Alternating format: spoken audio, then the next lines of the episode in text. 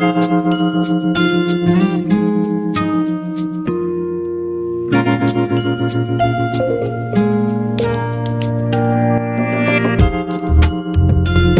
Msikilizaji, juma lilopita mkutano wa Afrika kuhusu mabadiliko ya tabia nchi uliandaliwa jijini Nairobi nchini Kenya, ukiwa na lengo la kuja na azimio la pamoja kuhusu msimamo wa bara hilo kuhusu kukabiliana na mabadiliko ya tabia nchi. Mkutano huo uliwakutanisha wadau mbalimbali wa mazingira, watunga sera na wanaharakati. Mwenyeji wa mkutano huo Rais William Ruto amesema azimio lililoafikiwa linaifanya Afrika kuwa na sauti moja kwenye mapambano ya tabia nchi kwenye jukwaa la kimataifa. Maazimio tunayotoa hivi leo kwa ulimwengu yanaelezea kwa wazi na kuongeza sauti msimamo wa Afrika kuhusu hatua za kuchukuliwa dhidi ya hali ya hewa na misingi ambayo jumuiya ya kimataifa inafaa kushughulikia kuhakikisha kuwa masuala ya uchumi na ekolojia yanafanikiwa kwa ufanisi. Kuendelea mbele, tutatumia kila fursa iliyopo, tukianzia na mkutano wa G20, mkutano wa Umoja wa Mataifa unaokuja ndani ya wiki mbili zijazo, mkutano wa kila mwaka wa Benki ya Dunia, mkutano wa IMF na pia ule wa COP 28 katika kuendeleza ajenda zetu.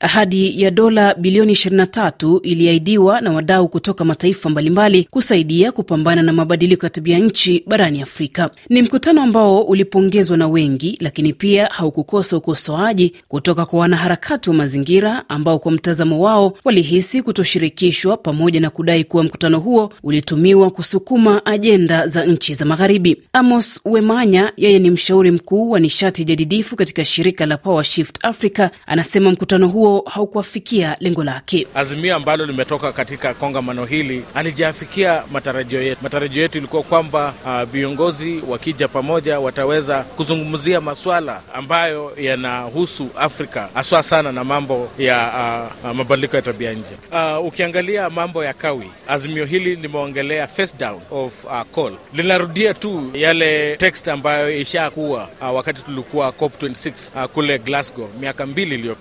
Hakuna suala mpya ambalo limeweza kuangaziwa katika azimio hili ambalo linaweza saidia Afrika uh, kudhibiti uh, makali ya mabadiliko ya tabia nchi. Na msikilizaji, studioni naungana na Baraka Machumu, mtaalam wa nishati jadidifu na mwanaharakati wa mabadiliko ya tabia nchi kutoka Tanzania. Anafanya kazi na shirika la Green Conservancy ya Tanzania na shirika la 350. Alihudhuria kongamano hilo. Uh, Green Conservancy wanajihusisha na ushawishi, uchechemzi kwenye upande wa nishati jadidifu, lakini pia tunajihusisha na kufundisha wanawake, wasichana kupata usawa katika kutengeneza nishati, ambapo tunatengeneza nishati ya kupikia ambayo inatokana na takataka za mashambani, za majumbani, kama vile vifu vya nazi, maganda ya ndizi na vitu kama hivyo ambavyo kwa namna moja ama nyingine vinapatikana katika mazingira yao. Nimeweza kupata nafasi ya kufika Nairobi kwa kushirikiana na watu ambao tunafanya nao kwa Afrika ambao ni 350 ambao wao wamekuwa wakitusaidia kwa namna moja ama nyingine katika kufikia kwamba tuna uwezo wa kuanza kufanya ushawishi na uchechemzi kwenye upande wa mabadiliko ya tabia nchi, lakini pia kwenye nishati jadidifu. Nam, bila shaka shirika lenu uh, limekuwa sehemu ya kongamano la mabadiliko ya tabia nchi la Afrika ambalo limetamatika. Labda kwa kifupi tu tuzungumzie kongamano hili, azimio ambalo liliafikiwa na viongozi wa Afrika katika kongamano hili,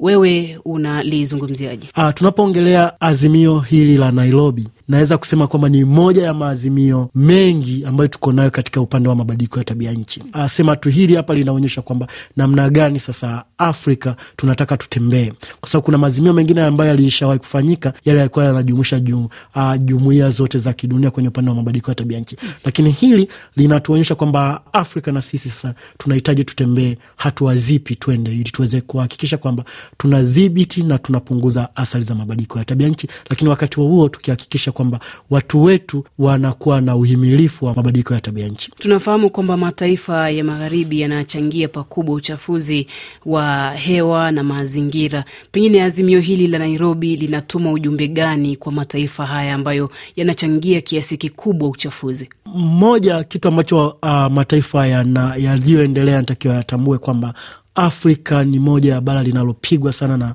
mabadiliko ya tabia nchini. Uh, ni bara ambalo lim, watu wake wameathirika, uh, watu wake wako katika uchumi mdogo, lakini hata mtu hapo, uh, naongelea mtu mmoja mmoja, lakini pia kwa mataifa yenyewe hayana hayana utaalam, hayana teknolojia, hayana uh, ujuzi wa kuweza kukabiliana na hizi athari za mabadiliko ya tabia nchi zinapokuwa zim, zimetokea. Kwa hiyo hii ni sauti kwamba Waafrika wameamua kwamba wanahitaji kusaidiwa katika kuhakikisha kwamba tunatoka katika mabadiliko ya tabia nchi, wakati huo tukijua kwamba sisi pia tunachangia kiasi kidogo sana cha uzalishaji wa, wa gesi joto. Kumekuwa na swala katika kongamano hilo. Rais wa Kenya William Ruto alisema sio swala la kutupiana lawama, bali ni swala la kuangalia ni vipi tunaweza ku, kuangazia swala hili kwa pamoja, maanake athari za mabadiliko ya tabia nchi zinapokuja zinagonga kila mahali. Hili pengine wewe una mtazamo gani? Ukweli, hii imekuwa ni kauli yangu ya siku zote no. Aa, na ninashukuru kwamba hata viongozi wetu sasa hivi wanaanza kuliona hili. Aa, mimi unaponiambia kwamba mabadiliko ya tabia nchi, mimi naangalia hadi hali ya mtu wa chini, hana uwezo wa kuhimili. Kwa hiyo ninaangalia kwa upana mkubwa, na hivyo mara nyingi nimekuwa nikisema kwamba kama mabadiliko ya tabia nchi tunajua yanasababishwa na nini, aa, na tunajua watu ambao waliosababisha, lakini wakati huo huo tunataka na sisi tuendelee kufanya kama wao walivyofanya hii tukionekana kwamba tunatupiana lawama, kuonyesha kwamba huyu alifanya hivi na mimi natamani nifanye hivi ili tulingane pamoja. Hii inakuwa ni kama ha, hatujui nini tunachokihitaji kukifanya kuhusu mabadiliko ya tabia nchi. Mara nyingi nimekuwa nikitumia mfano kwamba umemwona jirani yako anachoma nyumba nyumba yake inaungua, aa, na wewe aa, unaamua uchome ya kwako ili mlingane. mm -hmm. Sa unaweza ukaona kabisa hivi ni vichekesho kwamba hata mtu wa kawaida kabisa hawezi kufanya vile. mm -hmm. Akimwona jirani yake anachoma nyumba, kwanza sio kwenda kumsaidia kuzima, kwanza kuanza kujikinga yeye ya kwake siungue. mm -hmm. Lakini pili haende kumsaidia kuweza kuzima. Sasa ndo mabadiliko ya tabia nchi yalivyo kwa upana wake, kwamba wenzetu walisababisha katika kipindi cha, cha mapinduzi ya viwanda wakazalisha uh, hizi gesi joto uh, hewa ukaa zikawepo nyingi kwenye anga letu. Tunachotakiwa kukifanya sasa hivi ni moja, tupunguze, lakini pili tu tutafute njia za kuhimili kwa zile changamoto ambazo tayari tuko nazo. mm -hmm. Mbali na kwamba Afrika ndio mwathiriwa mkuu wa athari hizi za mabadiliko ya tabia nchi, je, nina nafasi gani katika kuwa mstari wa mbele kutafuta suluhu za changamoto uh, hili la mabadiliko ya tabia nchi? Afrika lazima tukubali kwamba sisi ndo tunaoathirika zaidi. Sisi Afrika tunayo ardhi, tuna kila kitu, lakini bado tunategemea vyakula vya kutoka nje kuja kwetu. Kwa hiyo unaona kabisa bado hatuna uwezo wa kwenda kukabiliana na athari za mabadiliko ya tabia nchi. Kwa hiyo lazima tuwe wa kwanza kutengeneza sera ambazo zinakataa kabisa uharibifu wa, mazi, wa, wa mazingira yetu, lakini pia tabia nchi yetu. Naam, viongozi wa Afrika katika kongamano uh, la Afrika wametaka jamii ya kimataifa uh, kuunga mkono ongezeko la nishati jadidifu uh, barani Afrika. Je, bara la Afrika linaweza kuzitegemea mataifa ya magharibi katika hili?